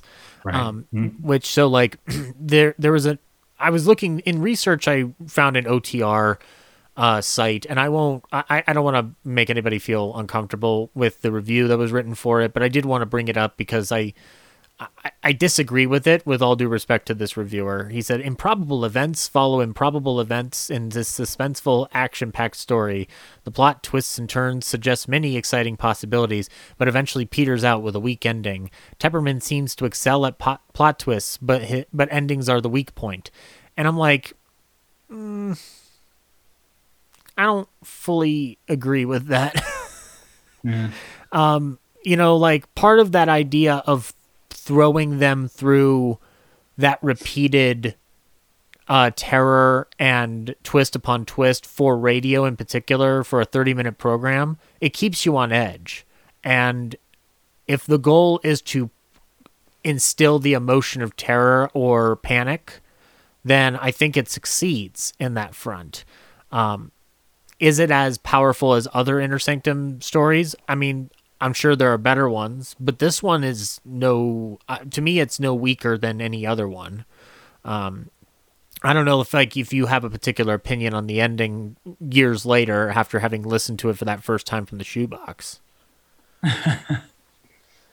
Um, not really. No, uh, it's just uh, it wasn't your usual inner sanctum ending, as as Mister Host uh, uh, says. Oh, what's this?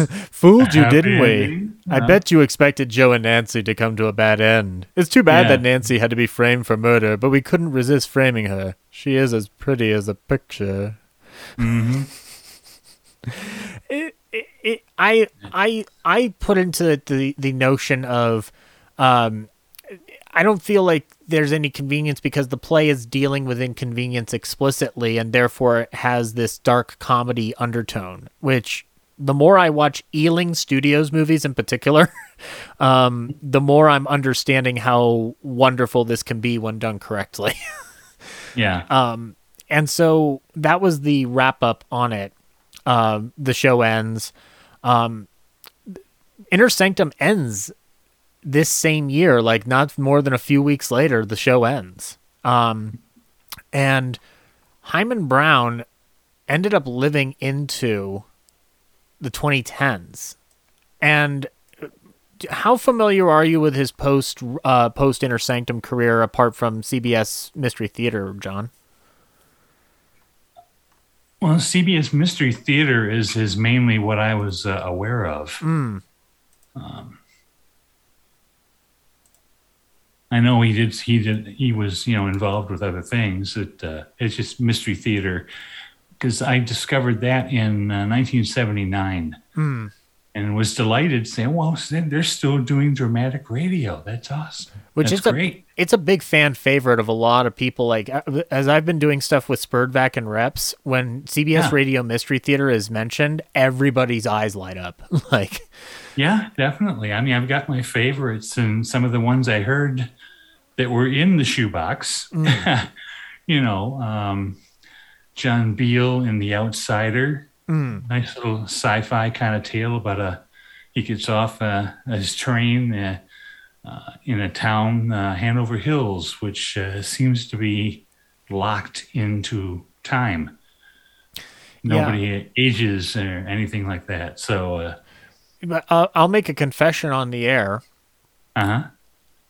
I heard CBS Radio Mysteries once when I was younger, and I've never gone back to it. But the more I keep hearing about it, the more I need to go back and listen to anything that I can on it because it's Yeah. it's too powerful a, a memory for people that I can't not investigate it further. Um, I will tell you that one something that I found was interesting was that he because when when we were doing the same research on here, Himan Brown later on in his st- studied career in the 50s he bought Adolph Zukor's famous players studios at 221 West 26th Street in Chelsea. Mhm. To, Yeah. he, he made it into Chelsea Studios and when television arrived he produced 26 episodes of Inner Sanctum for TV which also featured Paul McGrath as a um as a voice announcer like so it's you don't see the announcer Off camera, yeah. yeah. Um, and he also did a daytime show called Morning Matinee. And he realized all these guys making TV, they have to have a set. So he profited by buying those studios in Chelsea that were used for 35 years by New New York TV production firms. Um, And he created a nonprofit educational foundation where he produced They Were Giants, um, which was a program ja- dramatizing the lives of literary figures like Walt Whitman and H.G. Wells and We the Living, fact based dramas about the lives of senior citizens. So he he carried on further into the next generation, but arguably I guess this is unfortunately a testament to people in my age bracket, which it's not to denigrate people in my age bracket. We're not necessarily expected to know all this, but I didn't know about Himan Brown. I didn't even know he was living up until 2010. Mm, And I didn't know how much he was carrying on the art of old time radio. He taught audio drama at Brooklyn College and the School for the Visual Arts, which is uh, the school that my uh, former guest Henry Jarvis goes to or went to. So, you know, Brown brought a real gift to the world with his radio work that has uh, g- carried on for folks like you. And I think that, I mean, John, do you have any thoughts as we're wrapping up about what Himan did for the industry? Um, okay, that's kind of a stumper of a question. I don't know. Um, I'm grateful that uh, he did uh, Inner Sanctum Mysteries and uh, CBS Mystery Theater. Those are the two things that I am uh, I know him for the best. And uh, what I did disagree with at the time, I don't know why he did this. It could have been, uh, you know, copyright reasons. But when uh, they re-released some of the CBS Mystery Theaters Mhm. to uh, National Public Radio, and Hi Brown replaced E.G. Marshall's narration with his own. Yeah. And you know, no offense to to Himan, but it's he didn't. I was so used to E.G. Marshall's narration. Right. It set the tone, and to have you know Himan come in there and try to do that, it just it, it didn't ring true for me. Right. and I don't mean that to be an insult to the man at all. Mm-hmm. Um, there had to be a reason that he did that, and it might have been uh, something to do maybe with E.G. Marshall's, uh, you know, copyrights, maybe with his estate or whatever. I don't know. Right. But there, there usually is a reason for that. Right. Could be disagreements between the act, the performer, and Himan. Um, Yeah, could be. I, you know, I, I, I- I feel what you're saying on that. Um, and I, and I do take that into account about how he alters that. And, uh, you know, um, I need to listen to it further to kind of like judge my own opinion on like, how does it affect? Um, something that I think ultimately what Himan Brown leaves for the world is that because he was continuing to educate the public on radio drama, um, I feel like that's an asset because whether it's him or anybody else in the industry that's continuing that format into as late as 2010, there's a reason why it's still a viable form of entertainment because of folks like him still sticking with it because it was very easy to just give up and go to television only. And I love that he continued to do that. So I guess like for me the legacy of Himan Brown is that he never stopped. And mm-hmm. which I think is, you know, it c- sort of goes back to what we were talking about earlier in the show about not giving this up. And I think that that's a testament to somebody who, you know, when you're when you're on this earth for 99 years and a lot of it is dedicated to the theater of the mind that's something incredible that you know not even bob hope was like like carrying the flag of radio into his 100 years. Um he's a that's a guy who just kept moving forward with whatever mode of entertainment was there in front of them, you know um It, well, Bob had a sad ending, of course. Yeah. If you remember those Kmart commercials, there was, uh, and they, they, they pulled those Mm. from uh, TV really quickly because Bob just wasn't in shape. They had to have an announcer standing next to him. yeah uh, delivering most of the dialogue. And it's almost like they had to, you know, poke Bob to go, well, Kmart. Yeah. You know, and it's just, oh, that was just yeah insulting to Bob and his memory Mhm. of what he once was, Rapid Robert, you know, yeah they called him. And uh, so I think, you know, I, I saw those and it was sad. It really was sad. And they, they pulled those yeah and I from TV pretty quickly. Yeah, it seems like, but it, it does seem like Himan was able to carry it, albeit through a different format, because since he's not explicitly a performer, he's able to um, keep going in a different way, which I think is good that he adjusted to his, uh, not necessarily adjusting to your age, because you can. te- I mean, th- there's no limit to what you can do as a, as an elderly person. Obviously, the if you're not in the obituary have breakfast documentary proves that there's more than enough value of having gone up in years and still doing things that fulfill you. Um, but as far as the legacy of Inner Sanctum, obviously the we talked about that this film, th- this this uh, this series on radio and from the books inspired the series of Inner Sanctum films, which featured Lon Chaney Jr. and Gale Sondergaard. Um, that had Calling Dr. Death, Weird Woman, Dead Man's Eyes, The Frozen Ghost, Strange Confession, and Pillow of Death. Um, and they're more whodunits mixed with horror, um, and generally carried uh, a similar through line where Lon Chaney Jr. was on the run, but then proved innocent. And Pillow, Pillow of Death, he finally ends up being guilty of the crime, um, which is a great way to end that series. But Inner Sanctum was also a uh, period of parody, a, a point of parody for people. Um, Harvey Kurtzman and Will Elder um, satirized the series for the fifth issue of Mad Magazine with Outer Sanctum. Uh, in the opening panels, host Raymond greets the reader, "Come in. I've been waiting for you. I've been waiting for you to fix my squeaking door. What? You say you're not a carpenter? Then you have to come hear a you have to come hear a story. Very well." like a begrudged Raymond. um, but you, other little, little parodies too. yeah, know. We're gonna talk about those because you you you are lovingly because you are the astute radio host that you are. You have some you have some clips for us. The first one though is from the Three Stooges short, "The Ghost Talks." Yes, here it is. Moe, Larry, and Shemp. The sooner we get out of this spooky joint, the better I like it.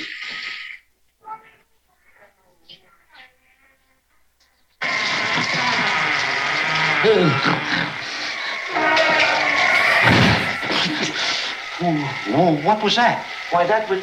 Why, that was the creaky door. Hello, everybody. This is Desmond of the Outer Sanctorum. Strange things will happen in this mysterious castle. Who can get along without a nice bloody murder? Hmm? Yes, there will be strange happenings. oh,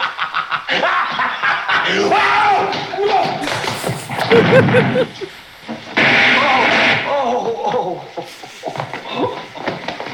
What happened? Strange happenings. That's strange. Come on. Oh, oh, oh, ow, ow, ow, ow, wow. Ow. Oh.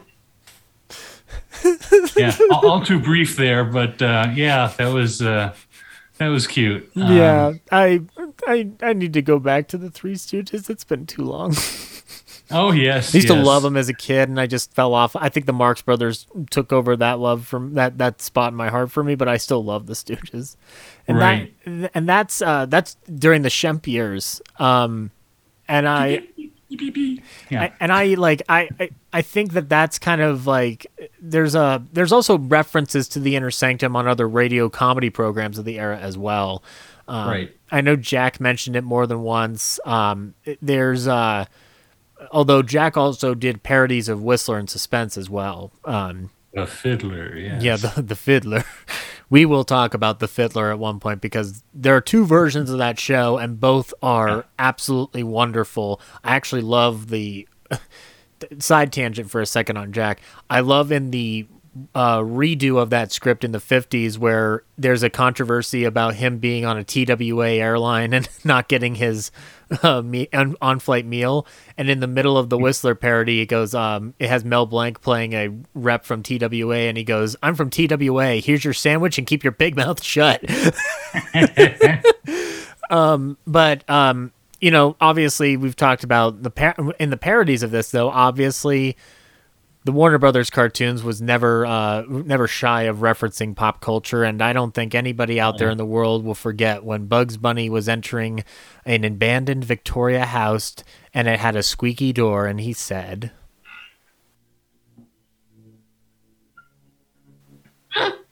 Sounds like Inner Sanctum. And that's from Racketeer Rabbit featuring uh, Rocky and Muggsy. Oh yeah, Uh, yes. Uh, uh, what was it? Uh, yeah.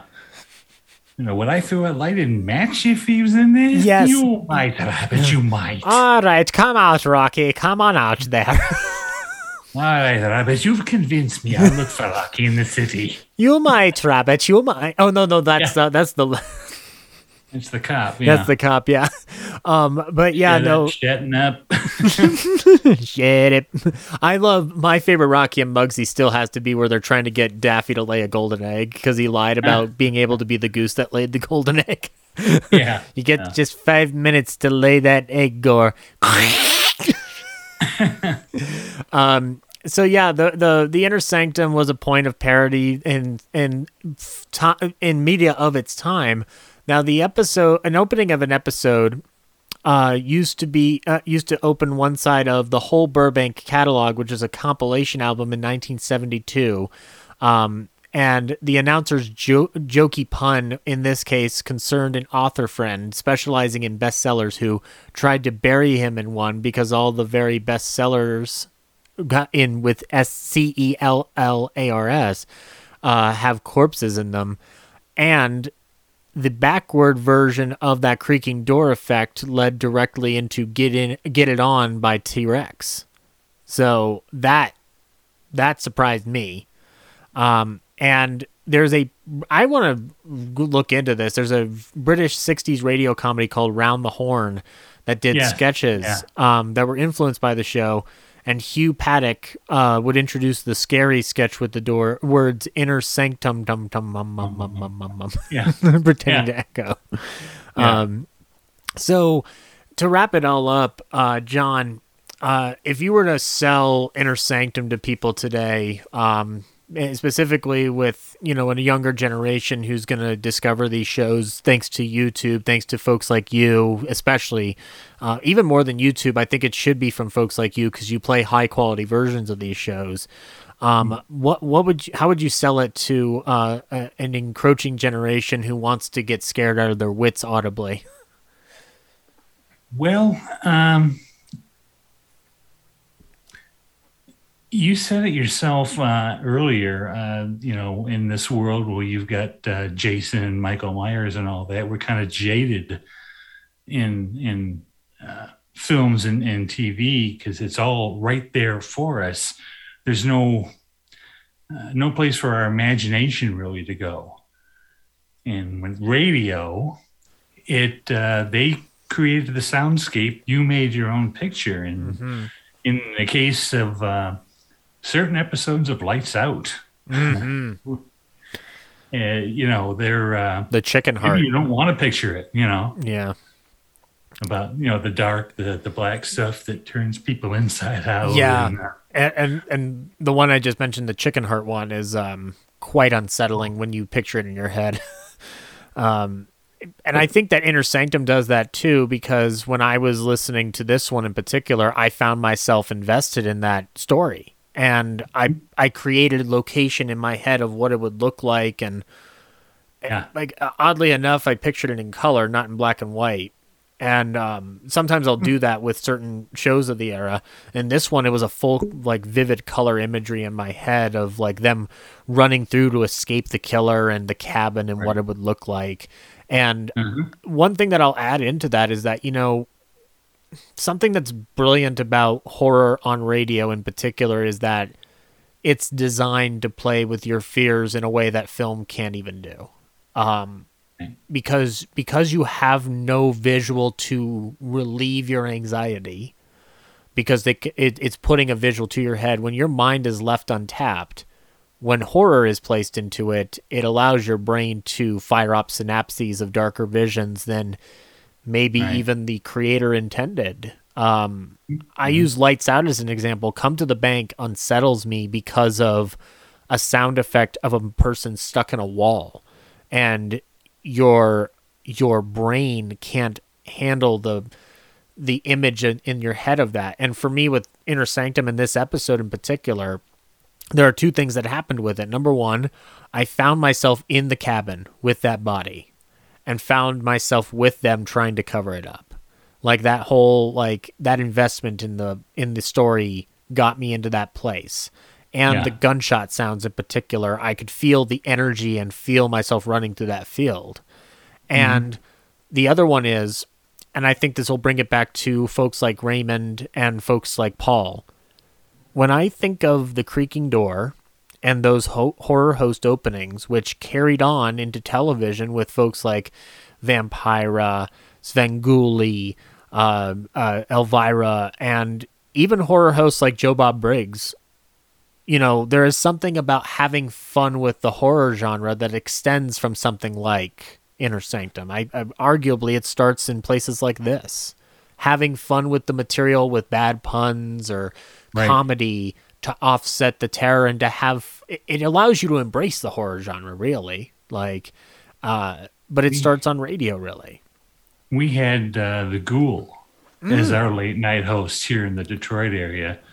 Uh, actually, he was on a lot uh, other Kaiser uh, broadcasting stations, out one in L.A. as well.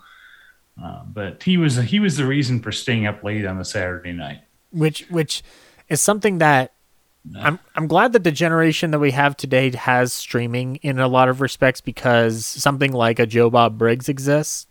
Yeah. But we there's a part of my age bracket that didn't get a chance to experience Elvira, Vampira, Svengoolie, or the Ghoul because we we came out of a different uh, progression of media. But we're getting that appreciation of it now. And former guest on the show Matt Willix even created um, a, a character of his own that he developed called Uncle Grimly, where he was doing that very thing on YouTube, where you would interact with the videos would play out where you pause it to watch the movie and then you press play again to hear it to watch his introduction and so like Uh-huh. people still kind of carry on this spirit but it really starts with people like paul and raymond allowing us to come through that creaky that creaky door into the inner sanctum Yeah, and to remember, you know, if you're trying to sell Inner Sanctum to people now, Mhm. um, especially the young, and who, like I say, are jaded by what they've got in their video games and uh, and everything else, uh, you have to tell them to put themselves in a different time. Mhm. Try to imagine what it was like to to live your life in the 1940s, let's say. Mhm. Um, you know, those are the war years, uh, and uh, the same thing with uh, War of the Worlds. Hmm. yeah Where you have to put yourself into 1938 and what was happening in the world. Hitler was on the rise in Europe. Mhm. We are wondering, are we going to become part of this war?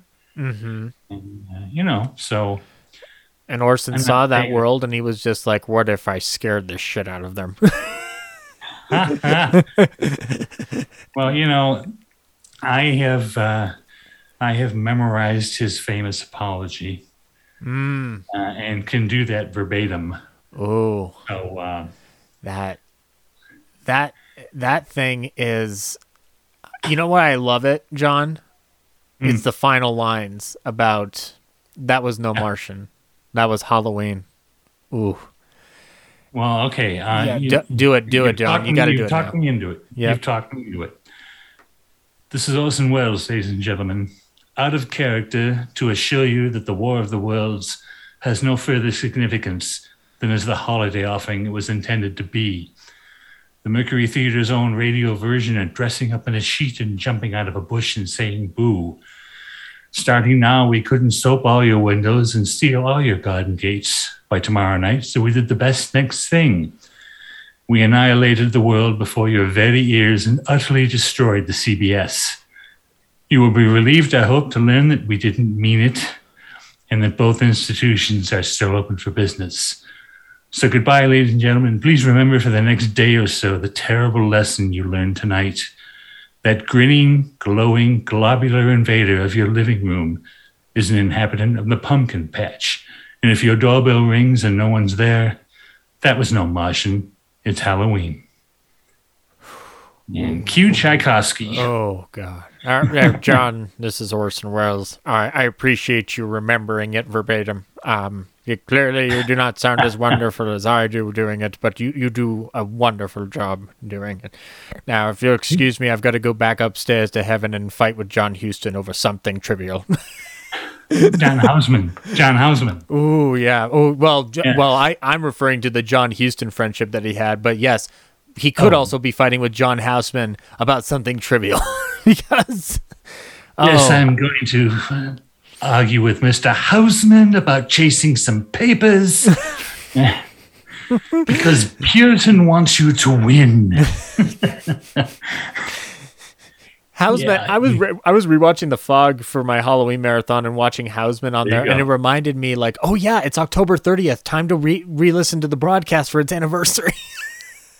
Almost midnight. yes, Enough Time. time for one more story. Oh, I love one The more story before 12. Mm, Just to keep us warm. Yep. And that, and that's a that's a wonderful movie about how a radio station disc jockey saves the day. Mm-hmm. Well, that and Tom Atkins without a mustache. Tom Atkins without a mustache shouldn't be underestimated, folks. Johnny, thank you for so much for coming down here and for talking to us about the inner sanctum and your love for old time radio and your passion for continuing its traditions. Can you please let the folks of the Ballyhoo know where they can find you? I'm right here in my chair. Now no, you can, that uh, out. well.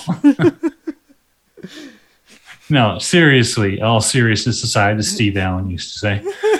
Um, the website is glowingdial.com. and uh, essentially that's that. They uh, we have uh, just about everything we've ever done there uh, for listening uh, and downloading. Mm-hmm. We have uh, it's also the home of the live show too. And the live show can be heard on Yesterday USA Radio. That's yesterdayusa.net. Mm-hmm.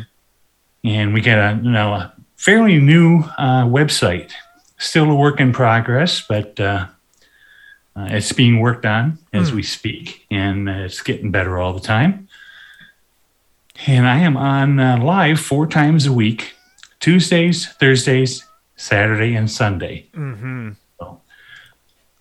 Yes, and Four and a half hours. I'll be on again tonight. yeah, I know. Which, by the way, thank you for coming to do this before your broadcast. So, um, Not a problem. I, I know we're we're both exhausted from lack of sleep, but I appreciate um, you you powering through to coming down because I'm I'm I want to say it again for you, John. Yeah. I'm extremely happy that you came on board here because you are kicking off a series of interviews that I want to do with folks like you who have kept this medium alive. And it, it is one of those things that you know, you don't you, obviously no one needs a plaque for the work that they do, but we talked about Bill Bragg earlier and he left us in 2019. So it's two, only 2 years ago. And not to bring the show on a down note, but I want to I, I want to uh, point to the fact that you know, people like Bill saw the value in these things and decided we're going to continue this, um, Hmm. whether through fond remembrance, rebroadcast, or just talking on the radio in general. And because of folks like him, and because of the folks like the Gassmans and Hickerson, we have a resource for this, not just for the shows of the past, but also continuing them. Continuing them. We know that Walden has directed several, you know, or and helped cast various rec- recreations. Mhm. Um, our pal Yeah. Tim Knopfler has done his stuff with Captain Hudson. These are these are folks, and you're you're certainly in this club of people who kept this thing going in a way that I don't think gets valued enough. So I want to express that value to you because it reminds it's not even just about buying it off the Radio Spirits catalog as a kid. It's about realizing that people care about enough enough about this to rebroadcast it to the world with their passion atta- attached to it. Yeah. Um, and whether that's through internet radio, satellite radio, or podcasting, it's essential to have folks like you carrying the torch. So I want to thank you for that. Well, thank you, Zach, very much, and uh, thank you for what you're doing too. You know, and uh, we're we're you and I are both looking at uh, hopefully helping uh, Laura Leibowitz out in the uh, Jack Oh. Benny uh, convention in February. Yeah, which I think is going to be virtual again. Yeah, we're gonna. So I guess we can drop this exclusive news now. Ba-dum, ba-dum, ba-dum, ba-dum, ba-dum. Yes, um, I, I I've been contacted by this. Um, I there will be another convention. Um, uh, I have. I have been asked to figure out something to talk about this time, and uh, having already done the Benny Film Convention or the, the Benny Film Panel, which I now uh, am in the process of writing a book surrounding that subject matter. I need to come up with something else to talk about. So I'm not going to lie, folks. One Mhm. thing that I've been hinting at for so long is Jack's love of the violin, and I think you guys might get to hear a dissertation about that. Um, Wonderful. Yeah, Yeah. So, but until then, that is going to wrap it up for the Yesteryear Ballyhoo review. You can find out more about us on the back end of the show. Uh, on the next episode, uh, we will be bringing Abella Bala back to talk about whatever happened to Baby Jane, uh, the uh, and the feud that followed between Bette Davis and Joan Crawford. Um, and uh, additionally, uh, we will be talking about M and Fritz Lang with Henry Jarvis returning. Uh, we're going back to world cinema, folks. It's going to be wonderful. And if you are just tuning into this, this is some news that can drop today. Our friend Sterling Cook brought us the work of Jacques Tati and the world of Jour de Fête to the show. This is now an official new series, folks. We are going to be talking about Jacques Tati and his entire work uh, on the YBR Presents feed. Uh, this will be the new series. And additionally, I have just talked to Tyler Maybe. Another series that will be coming to the YBR Presents feed will be the entire works of the Marx Brothers. And by Oh, now, you will have already heard the five hour episode on their work at Paramount. We will be doing the Thalberg years. We will do their stint at RKO. We will do the latter MGM films, and we will talk about the David A. Loew's um, uh, with A Night in Casablanca um, and the uh, the the controversy surrounding Love Happy, which I will finally sit down and watch that movie for the first time to uh, get my finally lend my opinion on it. But until all of that, until and until next time, folks, good night.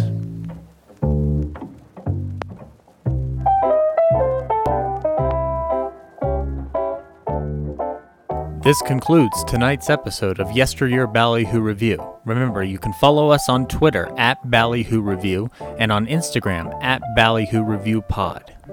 Our theme was composed by Matty Ghost. Be sure to check out more of his music on Twitch. Our announcer was Henry Jarvis. Look for him on the Real Nerds podcast. This is Zach signing off. Stay tuned for Jack Benny, who follows immediately after station identification.